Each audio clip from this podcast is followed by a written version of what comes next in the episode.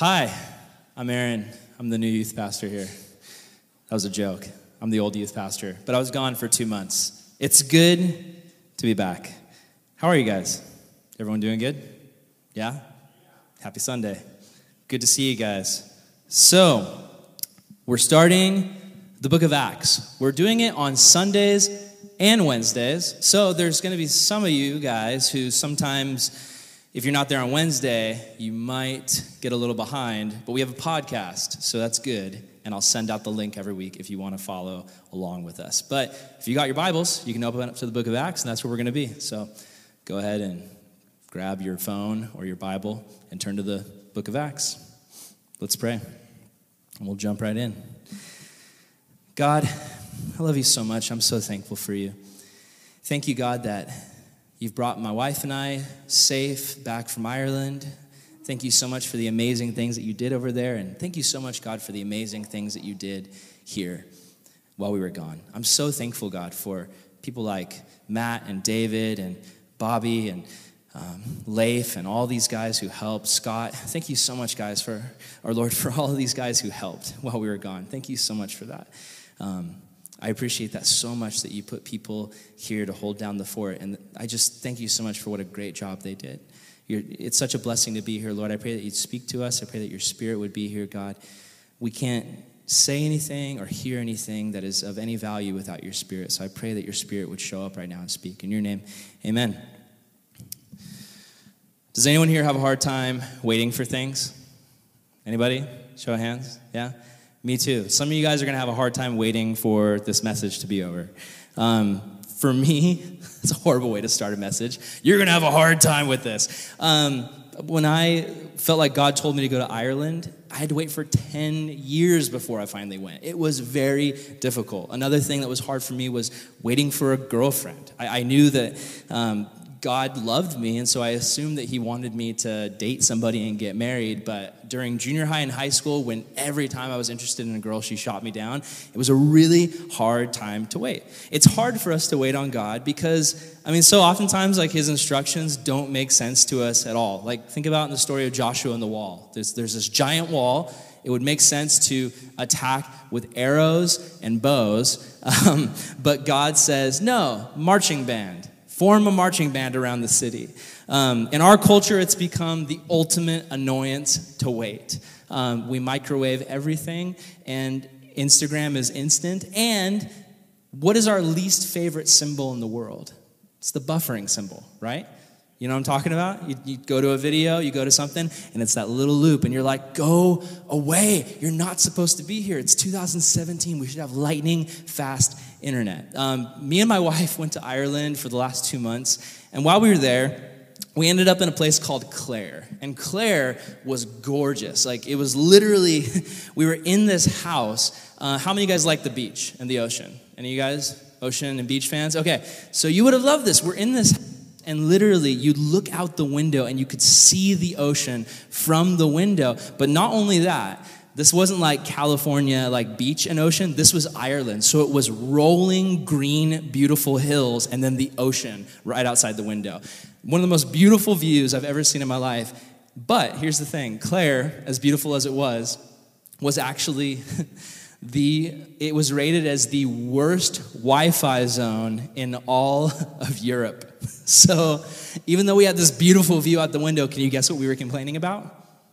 Yeah, no Wi-Fi, no three G. We were like, what is this? We can't watch Netflix. That's that's how we are in these days. We hate waiting. There's an old worship song I remember growing up hearing called I Wait for the Lord, My Soul Waits. Does anyone remember that song? It's like, I wait for the Lord, my soul waits.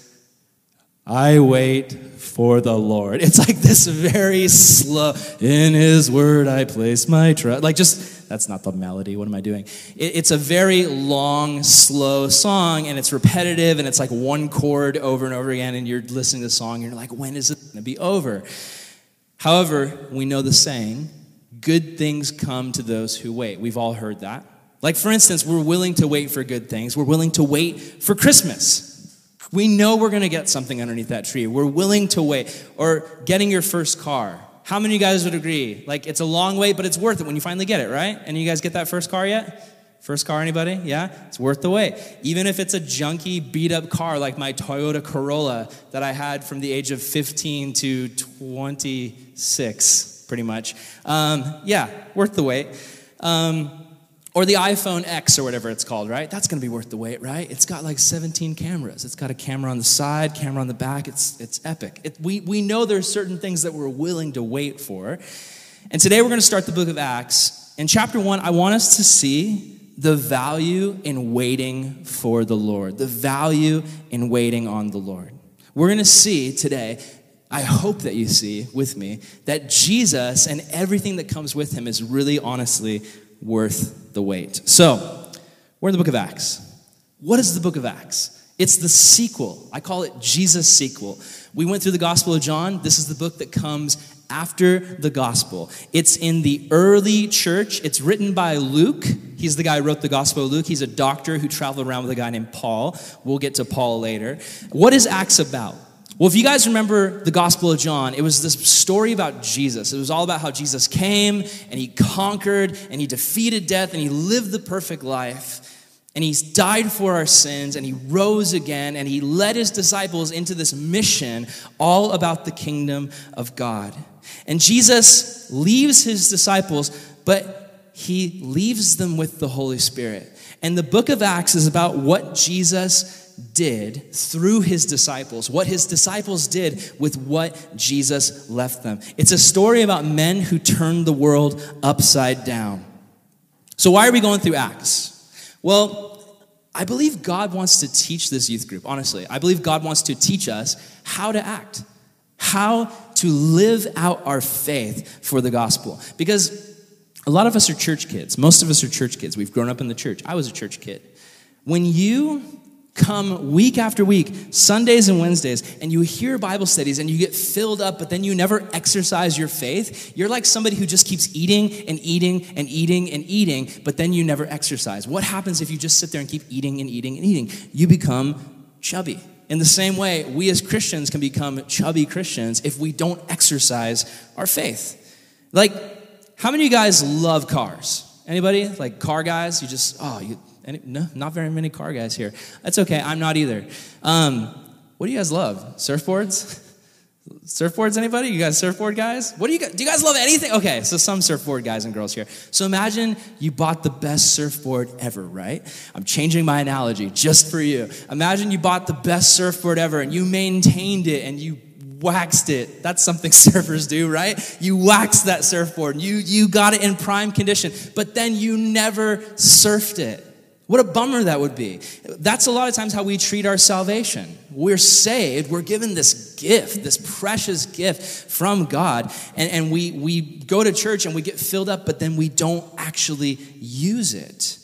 And just like John, just like in the book of John, we looked at Jesus, but not just Jesus, we looked at the disciples. That's what we're doing in this book. We're looking at the disciples of Jesus. If we're going to really call ourselves disciples of Christ, we need to follow the examples of the first disciples. Now, here's why Acts is important. Get this. If you can study Acts without being moved to action, then you've missed the whole point of the book. I'm going to say that again. If you can study the book of Acts and just go through it and go, oh, this is a nice story, but not be moved to action, then you've missed the entire point of the book. The first thing to understand, the first thing I want you guys to get is what is the church? What even is the church? A church is not a building. A church is not, it's not like, oh, I go to this church. It's in this building. It has this projector and this light system and these musicians and this pastor. The church is actually the body of Christ worldwide, like globally. Like, not just the American churches, not just the Irish churches, not just the Israeli churches. The church is about people all around the world who follow and serve Jesus. We are a part of a family. And this story is the story of how that family started. Acts tells us about how the Christian movement came into being. Acts shows us how the church is to act in the culture and in the world. We're called to act as a light in the darkness and as messengers of love. So, let's get into it. Acts chapter one, verse one. This is Luke writing. He says, I wrote this first narrative, Theophilus. Who's Theophilus? People who have been wondering about that for ages. Um, it could be a guy named Theophilus. The name Theophilus means lover of God. So some theologians believe that he's writing to just some guy named Theophilus. Some people think that it's a code name that Luke used just for the church. Like, hey, lovers of God. So it doesn't matter. And he says, I wrote in this first narrative, Theophilus, lover of God, about all that Jesus began to do and teach until the day he was taken up after he had given instructions through the Holy Spirit to the apostles he had chosen after he had suffered. So, the first thing I want you guys to notice, notice that word chosen. He talks about disciples being chosen. God chooses ordinary people for his purposes. Those disciples, the twelve disciples, they were just ordinary people, just fishermen, tax collectors. There was nothing special about them, and yet God chose them for his purpose. It's incredible. Like, think about this. It is so incredible that God chooses us, you, me. Hey, I'm talking about you, you. God chose you for his purposes. Like, how many of you guys know that you mess up? Anybody here know that you fail and mess up? Yeah, we mess up all the time. Now, how many of you guys have a social media account? Like, I don't care if it's Instagram, Snapchat, whatever. How many of you guys have a social media account? Any show of hands? Yeah? Okay. So, I've seen how you guys manage these social media accounts. You care, you know? You go on there, and it's like things are color coordinated. You know, you've got like three pictures in a row, and they're like all blue or whatever. You know, it's like the color tones match up, right? You care about that stuff because it represents you. So now imagine a sixth grader comes up and says, hey, I want to manage your social media account for you. Give me your password. Would you do that? No, you'd be insane to let a sixth grader manage. They would just post cat memes. It'd be like, what are you doing? And yet, like, you would never pick a sixth grader to run your social media account. God chooses us, failed people, to run his kingdom. He chooses us, just like he chose Adam in the garden to, to basically run the world before he messed it up. He chooses us, the church, and says, I want you guys to carry out my mission. That's amazing that God picks us. He has faith in his people. Even though we're failures, we're like little sixth graders running around. God knows that we fail at times, but he absolutely knows that we will mess up, but he gives us responsibility and mission. God is amazing. Look at verse three. It says, after he had suffered, he also presented himself alive to them by many convincing proofs, appearing to them over a period of forty days and speaking about the kingdom of God. Jesus shows up after his death. He resurrects and he shows up and he says, hey, here I am. And he's proving himself. Uh, some ways that we saw in the Gospel of John that he did this was he walks through the wall into the room with the disciples when they're all like freaking out about how Jesus died. And he's like, hey, I'm alive. And he shows up and he goes to Thomas and he's like, Thomas, look at the holes in my hands. He shows them many convincing proofs that he's alive. And then notice what he speaks to them about. The book of Acts sets it off by telling us the point. It says, he says um, that he spoke to them about the kingdom of God. Notice that that's his subject. The kingdom of God is one of the core messages of the Bible. And in many churches, the sad truth is we hardly ever talk about it. We focus a lot of times in the American church about how Jesus came to save us. We focus on how we're called to have a personal relationship with God. Uh, and, and then we kind of drift into this thing where it's like, Jesus fixes my problems. And then we have all these series in church where it's like, you know, five steps to Jesus fixing your finances, you know, six steps to Jesus fixing your marriage. Like that's, in the American church and a lot of churches, that's the focus. It's how Jesus makes us rich, how Jesus makes us happy. It even gets into the prosperity gospel where that's the whole focus. It's just Jesus literally came to get you a Ferrari and a PlayStation four. But that's not the point of the gospel. The point of the entire Bible is about Jesus establishing his kingdom on the earth. Many of us have forgotten the purpose of the story of the Bible is not about God helping you fulfill your dreams. The story is about God bringing us into his dream, a world without sin, a heavenly kingdom made of all races, tribes, and nations across the world. God had a plan. When he started this world, he wanted a family, and sin broke that family up, and the great story of the Bible is about God bringing that family back together. However, if we want to be a part of that dream, I want to be a part of that dream. I look at the world and I see all the brokenness. You turn on the news and you see people, just like racial tensions. That's a huge thing in our country right now. Races, hating one another, accusing one another of things. Just so much drama about that. It's a constant thing. We see wars all around the world. Nations fighting one another. People hating one another. Even in families, we see families broken apart and people holding grudges. Jesus sees a world where there's peace. Where there's no more war, no more division, no more racism, no more family problems. A world where everyone loves one another. A world where everyone worships one God. If we want to be a part of that dream, if you want to be a part of that dream, if I want to be a part of that dream, we need to realize how much we actually need God's Spirit. And that involves waiting for the Spirit to come. The first thing I want us to realize is that God's Spirit is worth the wait. Look at verse four.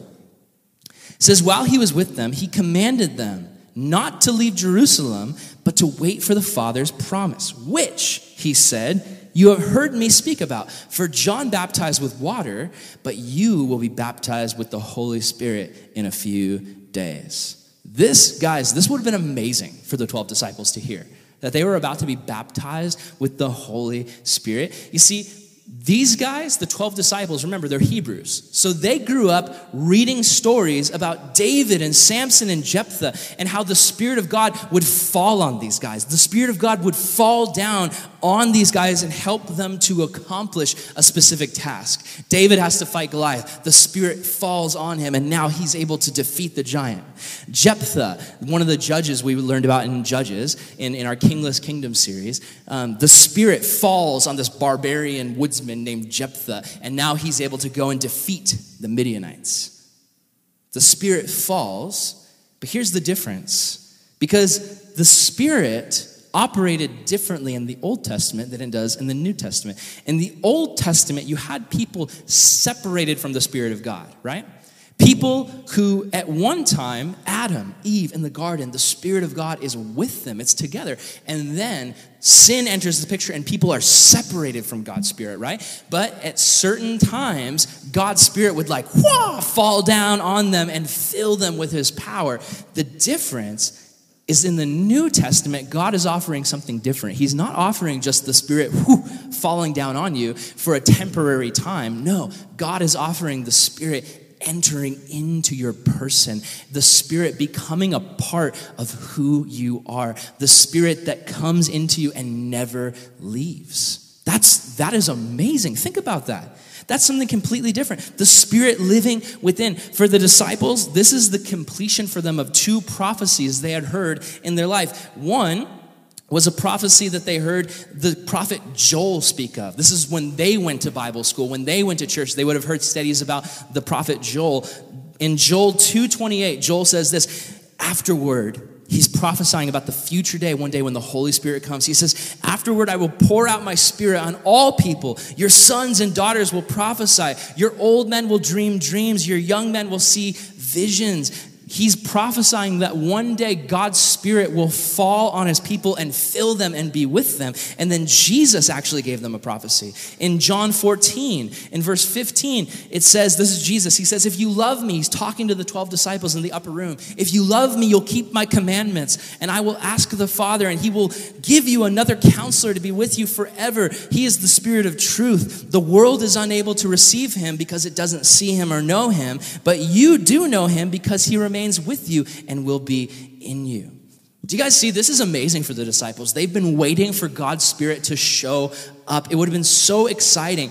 It was the next part of God's plan to restore the broken relationship between man and God. It was this promise of the Spirit. It would have been so exciting. They would have grown up hearing those stories about Adam and Eve in the garden together with God and how sin separated them. But then Jesus shows up in the flesh and it's God with them.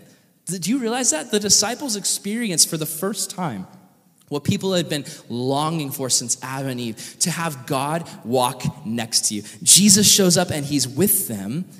But then they're given another promise. Jesus says, hey, I've got something even better than me physically with you, hanging out next to you. Imagine if you could go surfing with Jesus. Imagine if you could go hang out with Jesus or skate with Jesus or go get lunch with Jesus. How amazing would that be? It's amazing. But Jesus says, I've got something even better. It's my Spirit who is with you. God will be with all of his people through the Spirit. Here's my question for us. What about us? Are, are we waiting for the Spirit like the disciples? Are you in your life constantly waiting for God to show up with his Spirit? You know, in this story, the Spirit hasn't come yet. We're in chapter one. The Spirit doesn't come until chapter two. I, in my life, kind of have a tendency to not wait for the Spirit, if I'm honest. I have a tendency to try to force the Spirit to do what I want it to do. Sometimes I think of the Spirit as like a force and like I wield it like a Jedi. That's not how the Spirit works. Like we don't force the Spirit to do anything. The Spirit, God's Spirit, chooses what we do. We need to step into what he's doing.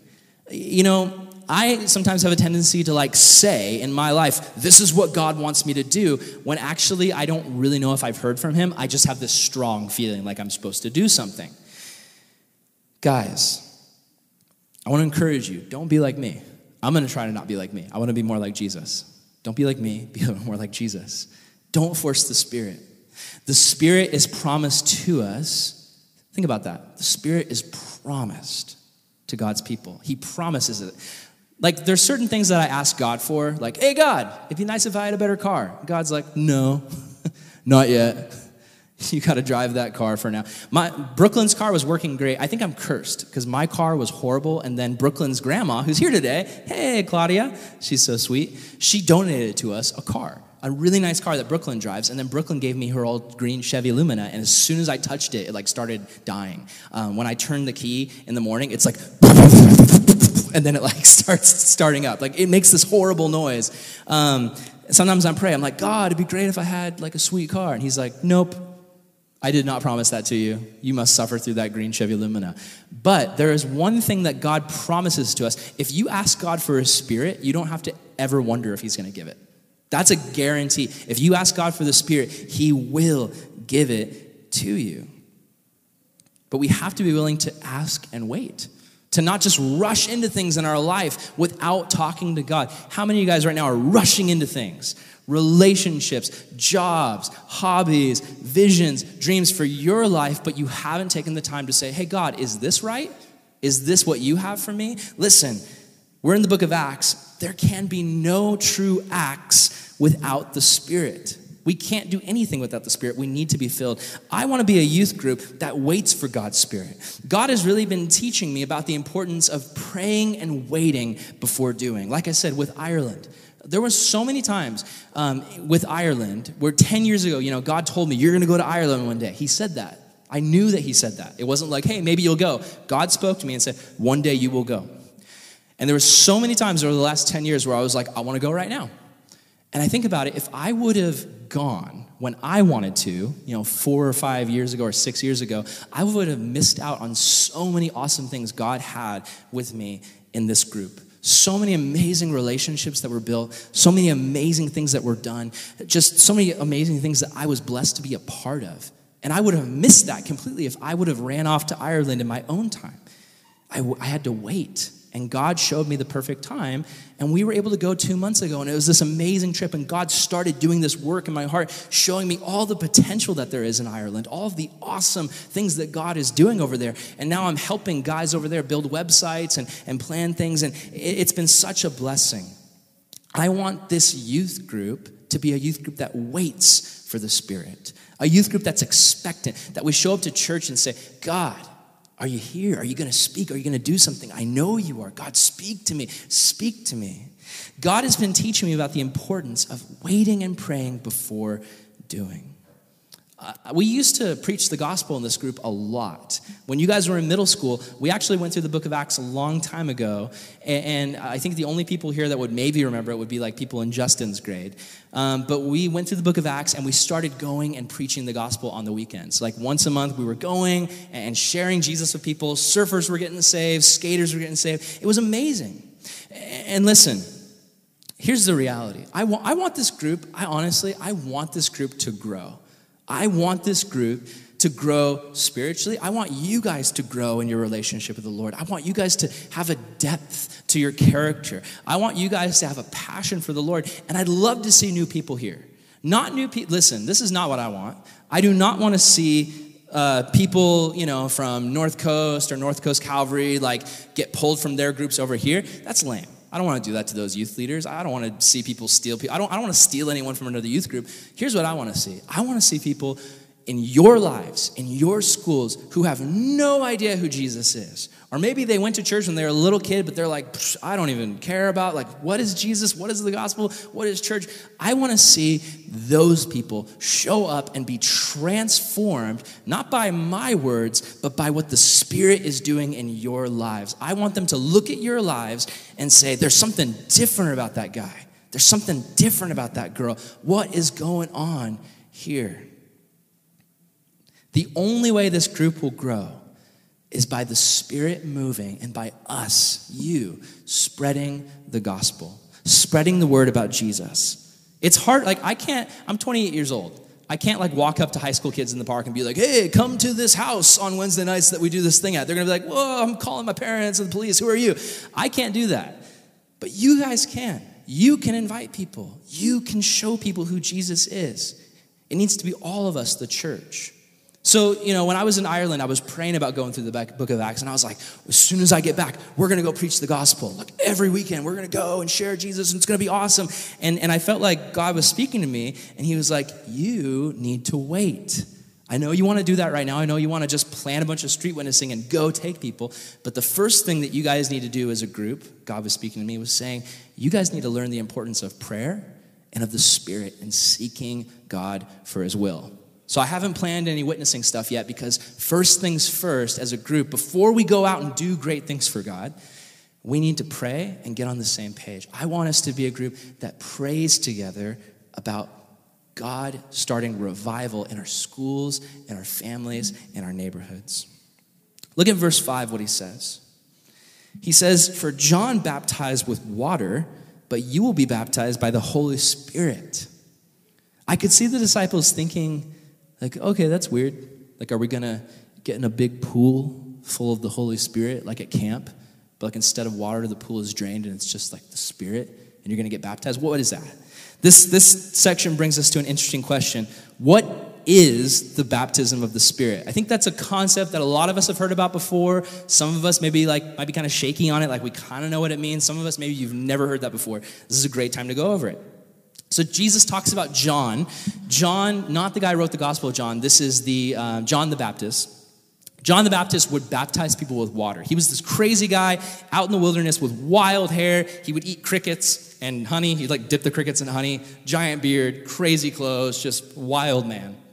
And he was baptizing people into the water and saying, because you're being baptized, it's symbolizing that you are now a part of what God is doing. You're joining God's movement. And one day the Messiah is going to come and he's going to change everything. And then Jesus shows up and Jesus wants to be baptized because even Jesus wants to be associated with God's mission.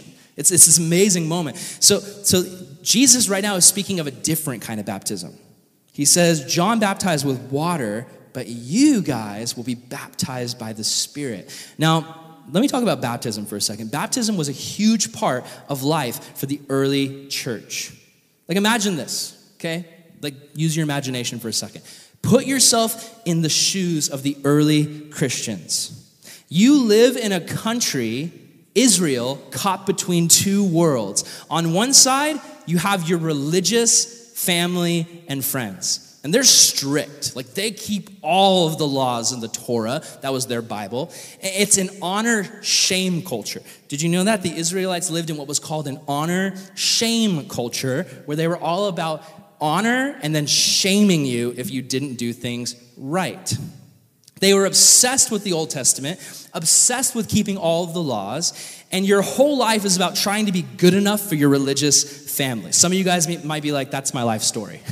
Trying to be good enough for my religious family. You hit the nail on the head right there. I don't even want to be here. My parents make me come to church. Maybe that's you. And there was so much law. It was all about do this, do this, do this, but there was not much grace. If your donkey, back then you had donkeys. If your donkey, that was like you didn't have a car. For your seventeenth birthday, your parents were like, here's a brand new donkey. You're like, thanks, Mom and Dad.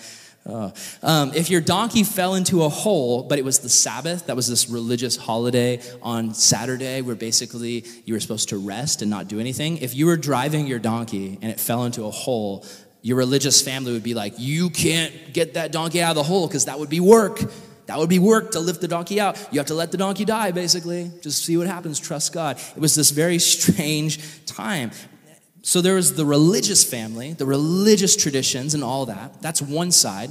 And then on the other side, you live in a country that has been occupied by a secular, barbaric government, the Romans, okay? Imagine that your country that you live in got invaded by another country, and all of a sudden, all of your laws, all of your rules, all of your customs, everything had been changed.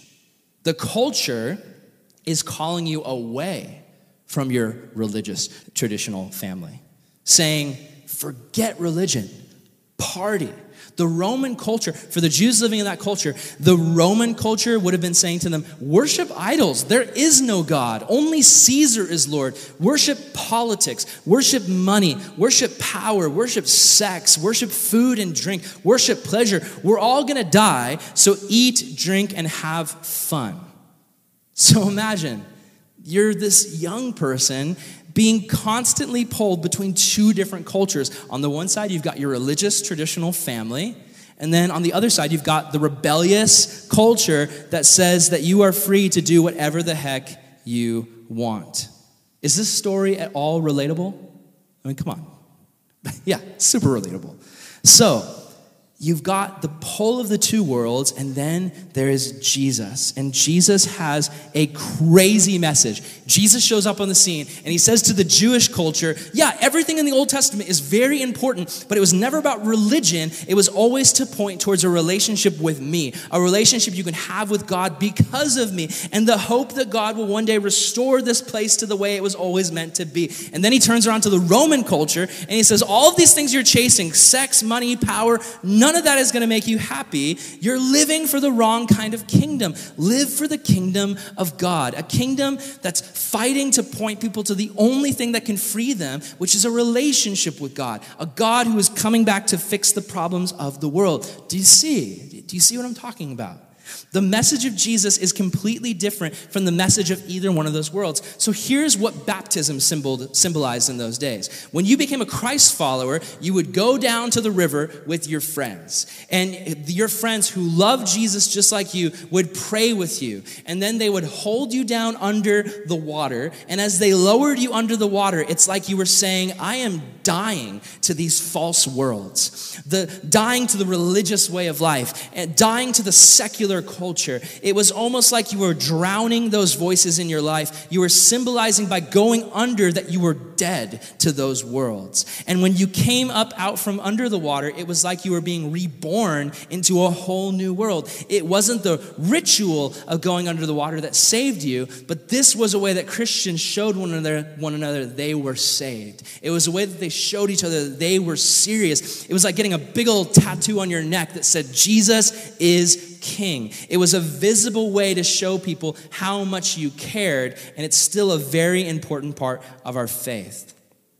The things that we like in life, the things that we go and we, we give our approval to, those are ways that we show what kingdom we stand for. I think, seriously, think about this. This is just something that came to me as I was studying this. Baptism, like how many of you guys have gone to camp? And you've gotten baptized, right? You go under the water, and it's this public declaration that you stand for Jesus. This is something that's kind of on my heart because we live in a culture now where we are making public declarations all the time about what we stand for, and that's through social media. Think about it. On social media, you like what you stand for. You comment on what you stand for. You repost on what you stand for. That you see something, you identify with it, you go, I like this. This is what I'm about. And you hit that little like button. For some of us, it's second nature. We do it without even thinking. But here's something to think about.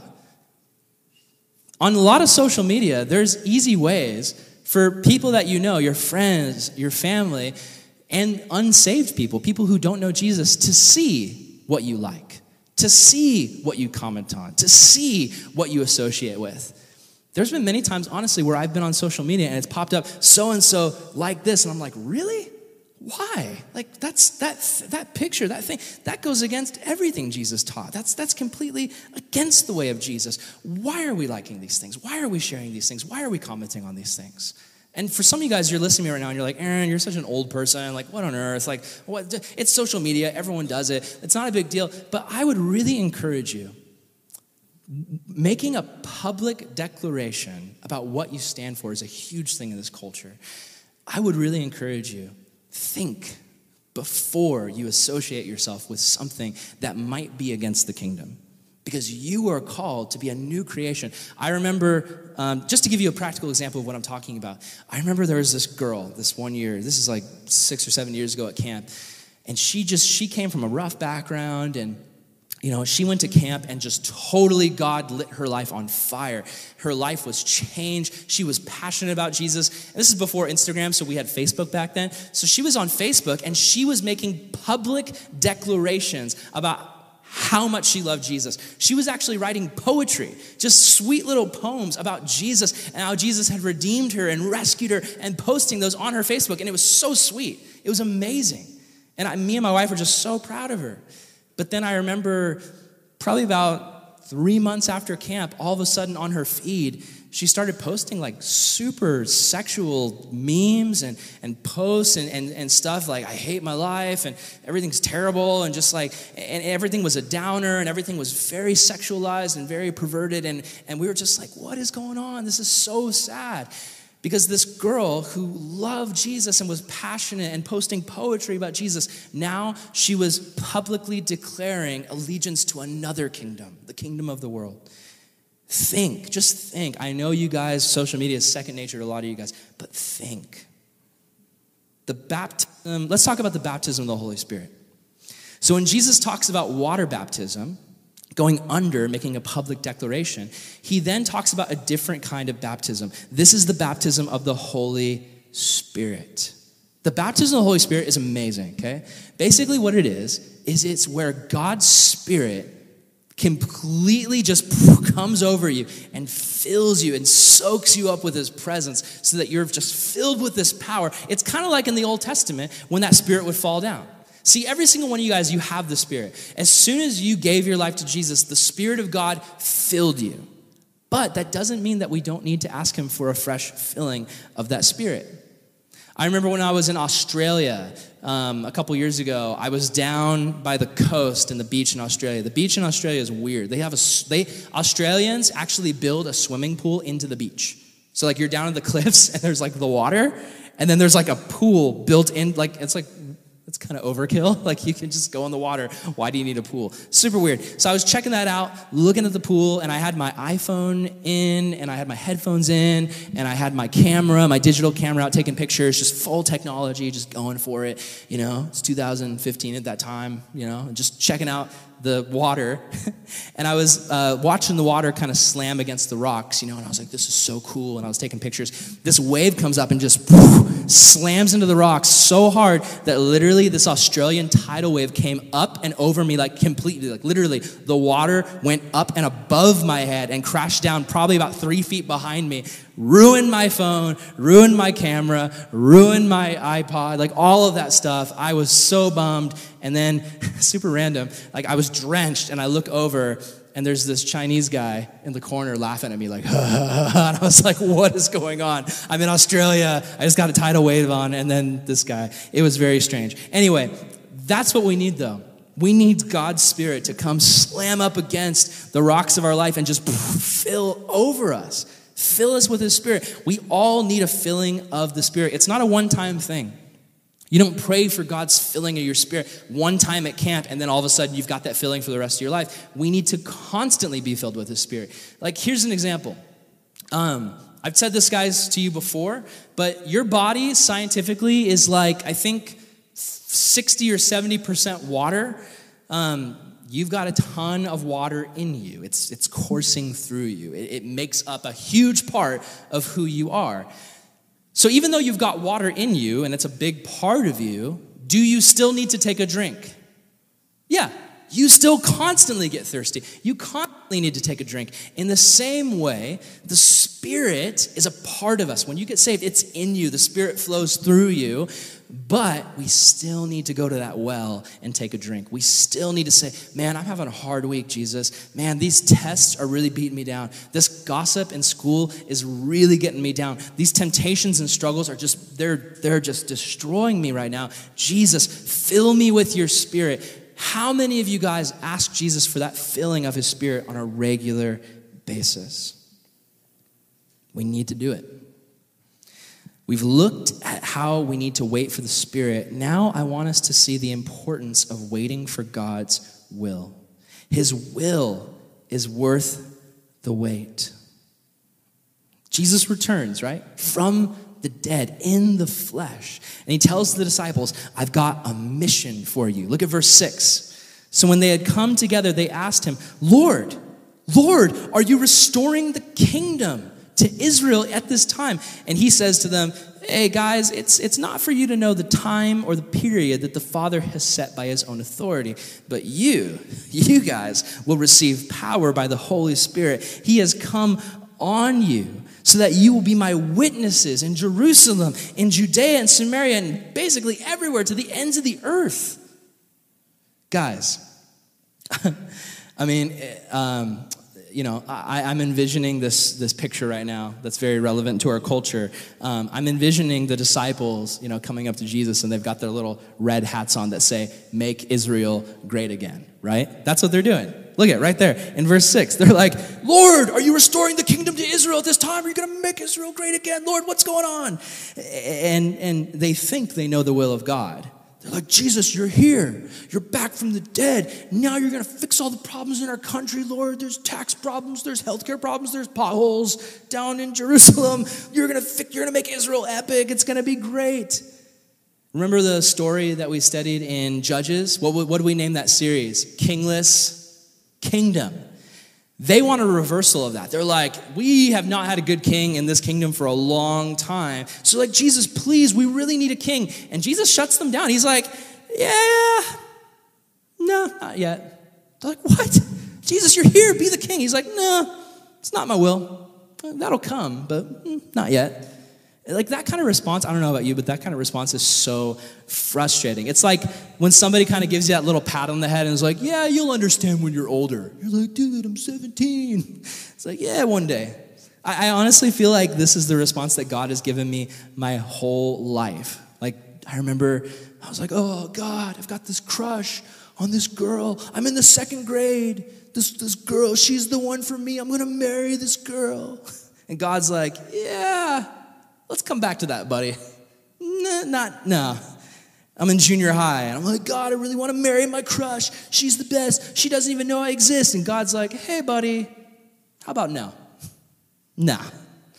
Don't worry about that. I remember trying to start a business when I was fifteen, doing graphics and web design, going around door to door, passing out my business card, thinking, I'm going to get rich. I'm a fifteen-year-old business owner. And God's response was just like, yeah. Mm, maybe not. Maybe one day, but not today. Update. I'm still not rich, so it hasn't happened yet. Still waiting on that, Lord. But, you know, what I can tell you honestly, all joking aside, God's will is worth the wait. Honestly. Like, I waited, like, when I was a kid, I was like, I am going to die in a cave alone and single forever. And I'm going to get to heaven. And God, like, the angels are going to laugh at me because I never got a girlfriend. They're going to be like, loser. And I'm like, this isn't heaven, it's hell. Like, that's that's what I thought. I had this horrible vision about how life was going to be. And, and, and God ended up bringing Brooklyn into my life. I did not expect it. I showed up at Bible college and just, I was like, okay, I'm single, not ready to mingle. Like, just this, this is going to be a bad experience for me already, I know. And God brings this wonderful, amazing, just sweet, adorable woman into my life. Just blows my mind with how amazing she is. And, oh, man, it, it was so worth the wait. I can tell you, it was so worth the wait. And, and for me, like, you know, I had all of these, you know, dreams about what job I was going to get. I was going to go to Hollywood. I was going to be a film director and all this stuff. And I just kept waiting, you know, for God to show me his will. And he did. I, I have the best job in the world, I think. I love being a youth pastor. I love preaching the gospel. I love pointing people to Jesus. It was so worth the wait. Guys, I want you to notice that Jesus shoots down their dreams, but he immediately replaces those dreams with a mission. He's like, they're like, make Israel great, restore the kingdom. And he's like, yeah, that's not going to work. But let me tell you guys, haha, I have a mission for you. You're going to be filled with the Holy Spirit, and you're going to be my witnesses all around the world from the furthest corners of the globe. He's like, you guys are a part of the global mission to rescue and restore the world and point them back to God. That, don't miss this, guys. So many times our dreams and visions are so narrow-minded. Think about it. Think about this. Think about if the disciples had gotten their way. Like, if they're like, Jesus, bring back the kingdom right now. And Jesus is like, okay, whatever you say. And just psh, all of a sudden, the, you know, Jesus comes back fully, new heaven, new earth, kingdom restored. Psh. Would that, would that be a good thing? Yeah, but none of us would be born. None of us would exist. Think about that. If Jesus had given the disciples what they wanted right then, you and I, like the, the chain of events in history that brought you and I into existence would not have happened.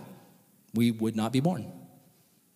God looked into the future and saw you and wanted you to be a part of his kingdom.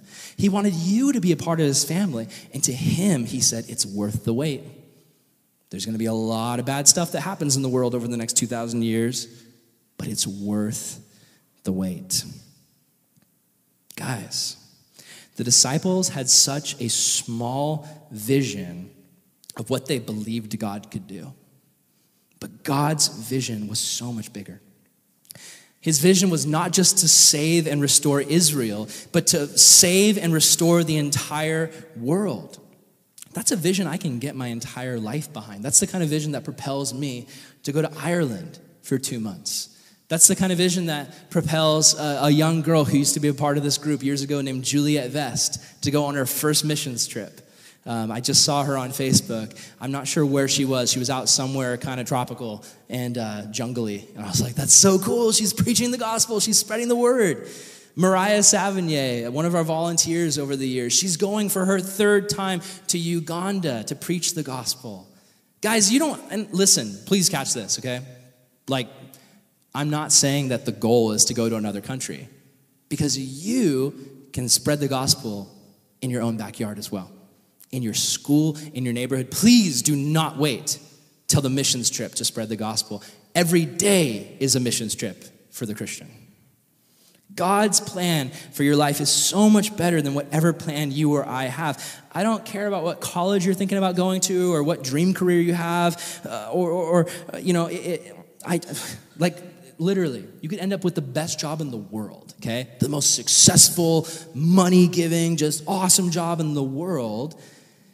You could have everything that you want, but if your life does nothing for the kingdom of God, if you have no part in spreading the gospel, you've pretty much wasted your life. I'm not saying that you, the goal is to grow up and work at the church and be a pastor or a pastor's wife or a children's ministry person or a worship leader. That's not the goal. The goal is to live your life in a way where through your words and actions, you lead people into understanding who Jesus is. That should be the great goal of our life. Not what college am I going to go to, not what career, because that stuff's all temporary. That's just, that's literally like the, the secondary stuff, the side quest, and not the main mission if you're a video game fan, right? What I'm saying is every one of us should live a life that takes a part in spreading the gospel, because God's will for our life is so much better than anything we could dream up. Take it from me, it's absolutely worth the wait. His spirit is worth the wait. His will is worth the wait. And next we will see that his return is worth the wait. We studied this passage on Wednesday night. I'm just going to go over, go over it again very briefly. Um, verse nine, after he had said this, he was taken up as they were watching, and a cloud took him out of their sight. And while he was going, there were gazing into heaven suddenly two men in white clothes. And they were like, hey, men of Galilee, why do you stand looking up into heaven? This same Jesus who has been taken from you into heaven will come in the same way that you have seen him going. It's crazy. Jesus is just standing with them there. He's like, all right, guys, here's your mission. Here's what you do. See ya. And he like floats off on a cloud. And they're like, what? Like, just imagine you're like talking with your friend and your friend's like, all right, man, I'll see you later. And then all of a sudden like a cloud comes out of the sky, scoops him up and like he flies away. You'd be like, what? What? What did I just see? Like, am I on drugs? What is going on? This is crazy. The disciples stare up into the sky, and they're like, did we just get punked? Like, and then they start thinking, like, is he really gone? When is he coming back? Jesus, come back. Just come back, Lord. How many of you guys hate waiting for, um, have you ever done that thing where, like, you're at church with your mom? Pfft, mom. Oh, at church with mom. Uh. And, and all of a sudden, um, all of a sudden, you know, you're trying to go home because church is over, and you're like, I want to go home. I want to eat some cereal. I want to play some video games. It is way too early to be up, eleven a.m. on Sunday, way too early. I sleep in, if it were up to me, I'd sleep until three.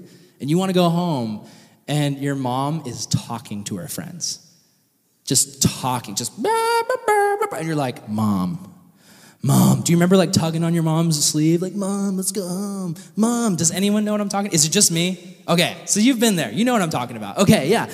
So that's that's how the disciples feel. They're like, Jesus, like, when are we leaving? Like, earth is hard. Like, come on, wrap it up.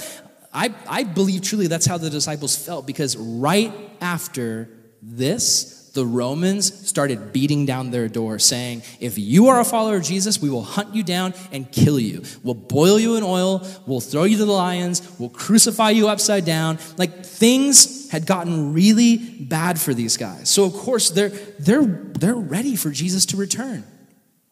And unfortunately, they don't know that it's going to be another two thousand years that go by, and iPhones are going to get invented, and cars are going to start driving themselves, and Jesus is still not going to come back. Listen, Jesus is waiting for a reason. Jesus wants more people to be saved. And that's got to be hard for these disciples who are dying. They just, they're like, Jesus, please just come back. But you know what? These disciples never lost their faith. They all ended up dying for their faith, the twelve disciples. James was stabbed to death with a sword. Peter was crucified upside down. Andrew was nailed to an olive tree. Thomas was stabbed with pine spears and tormented with red-hot plates and burned alive. Philip was tortured and crucified. Matthew was beheaded. Nathanael was flayed and crucified. James was pushed off a temple and beaten with rods. Simon was crucified by a governor. Judas Thaddeus was beaten to death with sticks. Matthias was stoned while on a cross. And John was boiled in oil and exiled to die on an island. It's intense. But these guys stuck with it because they truly believed it. They really believed in this stuff. This is why the gospel exploded. Like, if any of you guys, like, just for a second, if any, I don't know if any of you guys are, I think every youth group has a few people like this. I don't know if any of you guys are like, kind of like here because your parents make you go here. And you're kind of like doing the undercover atheist thing, you know, where like, you're like, all right. Yeah, I'm going to nod my head and, like, I'll sing along, but, like, I don't believe any of this stuff. And as soon as I get out of my parents' house, I am just getting out of this Christian thing because this is weird. Like, what is this, a cult? Like, what is this? I don't know if any of you guys are on that. Some of you guys might be there. I don't know. I don't know your hearts. I can't peer into your hearts and see where you're at. So if any of you guys are in that place, think about this for a second, okay? Just, you know, think about it. In those early days of the church, the twelve disciples had nothing to gain from this. There was no money involved in this. This was not prosperity gospel. P- Peter wasn't like, hey, Jesus will give you your best life and wealth and health. Like, that was not happening. These guys were being hunted down, okay? Jesus dies, right? They think he's dead. They've given up, right? Then Jesus appears to them, risen from the dead, and he's like, I'm back and I've got a mission. And they go to complete that mission. So, like, just, just like, let's, let's just pretend for a second that, like, they made up the resurrection part, okay? Let's just say, you know, Jesus died, and then Peter's like, all right, guys, we've got to keep this thing alive, so what if we just steal the body and pretend Jesus is alive, and then we can keep the church going, and even though we know that Jesus is dead, we can at least, like, you know, bless people and do all this stuff, and they agree. Let's say they do that, right? And they steal Jesus' body, and they fake the whole thing. Like, Do you think that once the Romans started beating on their door, arresting and killing their families, don't you think at least one of those twelve guys would have been like, uh, hey, Roman guard, before you stab me, I actually have a confession. Yeah, we made up this whole thing. Don't you think that would have happened? But it didn't. twelve people. Like, this is not in my notes, but um, I've been in many situations, especially in junior high, when I was a junior high pastor, where some of you guys were part of this many times. But at camp, people are being sneaky and sneaking off and doing night hikes without asking permission and all types of dumb stuff. And I've been in many situations with many of you where, you know, there's like four of you and you're all lying about what happened and you've all corroborated your stories, right? I can't tell you how many times where, like, out of those four or five people, like three of them don't get their story straight. And they're like, oh yeah, like Jessica said we were supposed to meet up at the pond. And, you know, it's like, well, no, like he said it was Brian. Not Jessica. Who's Jessica? I made her up. Like, there's so many times where people lie and they don't get things straight, and it's like they can't keep their story straight. Do you think twelve guys would have been able to lie successfully if it was a lie? Do you think twelve of those guys would have been able to hold down that story? No way. And then the story spreads, and it's this huge thing. Like, these guys really believed it. And the gospel spread all throughout the world. The, the gospel spread to, like, every corner of the world. To me, if you're here and you have any doubts, just think about that. This thing spread in the face of people getting murdered. If it was a lie, I think, honestly, that whole thing would have shut down pretty quick and people would have started admitting it was all a lie. I made it up. Please don't kill me. But these people, they knew that they saw Jesus. They knew that Jesus came back from the dead and stood in front of them with power and authority and said, I have a plan and mission for this world. And they gave their lives to that mission. To me, that is evidence to believe in the gospel.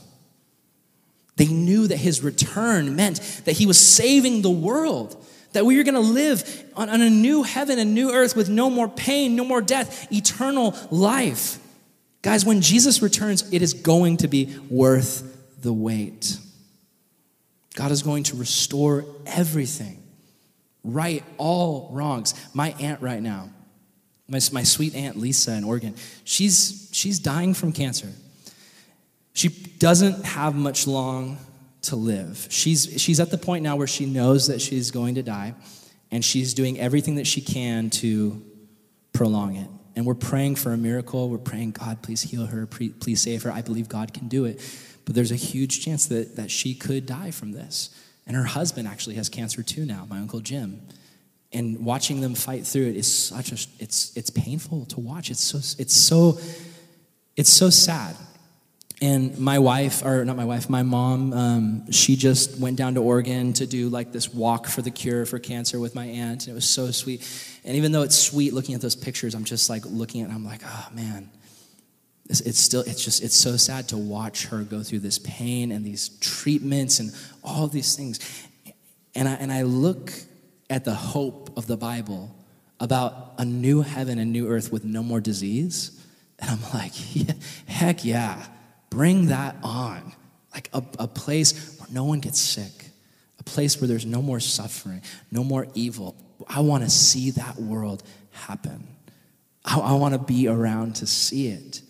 That's the world that Jesus is bringing, a world with no more cancer and no more cancer of sin. That's what we're praying for, for God to bring that kingdom. And I'm so excited to see it. And so I'm going to invite Desiree up, and we're going to close in a song. And after that, we're going to spend a little bit of time praying. So Desiree, you can you can come up. And here's here's what I want to do. I want Desiree to lead in a song, and then when we close, we're just going to have a time where anybody who wants to pray can pray. We did this uh, two Wednesdays ago. I want us to be a youth group that prays together, okay? So we're just going to have a time after the song where anybody that wants to pray can pray. Here's what we should be praying for. We should be praying for revival. For revival in our schools, revival in our families, revival in our neighborhoods. So many of you guys have stuff going on in your families, people that need to get saved, relationships that need to be fixed, that are broken, hearts that are hurting. Some of you guys have people in your schools that you know they need Jesus. Some of you guys have problems in your own life. We need to pray for revival, not just in our schools, in our country, in our families. We need to pray for revival in our hearts, for God to fix what's broken in our hearts. So I'm going to pray, and then Desiree is going to lead us. And then we are going to pray. And we'll just pray for a few minutes, and anyone who wants to pray can pray, and then I'll close. Jesus, we love you. We thank you for this time. I pray, God, that you would bless us as we worship you. God, we thank you for your will, for your spirit, and your return. We thank you, God, that they're so worth the wait. Help us to be patient. Help us to wait, Lord. God, I just feel led to, to pray for these students. I pray that they would be willing to wait for you. Help them not to rush into things. God, help them not to rush into plans without talking to you.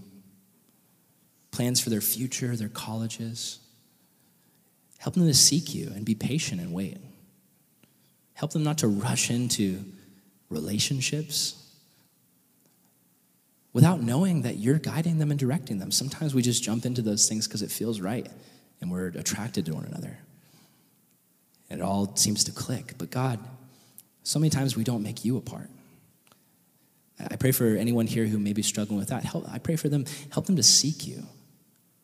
Help them to ask, Lord, is this what you want? And if it is, bless it, Lord. And if it's not, help them to make adjustments. Lord, if there's anyone here who is dealing with temptation and giving in to sin on a regular basis because they feel like whatever it is they're seeking, waiting for you to give them that fulfillment is not worth the wait. We do this all the time, God, with, with sex and drugs and pornography and, and, and all these different things, Lord, relationships and, and, and all these different things that we fill our life with. We, we seek these things because we're not willing to wait for you to fill us with what we're seeking. God, help us to wait on you when we're tempted to sin and say, God, I need you to give me what I need, not this sin. I pray for these guys that you would help them, Lord, to wait for you in everything. We love you, Jesus, and we ask this in your name. Amen.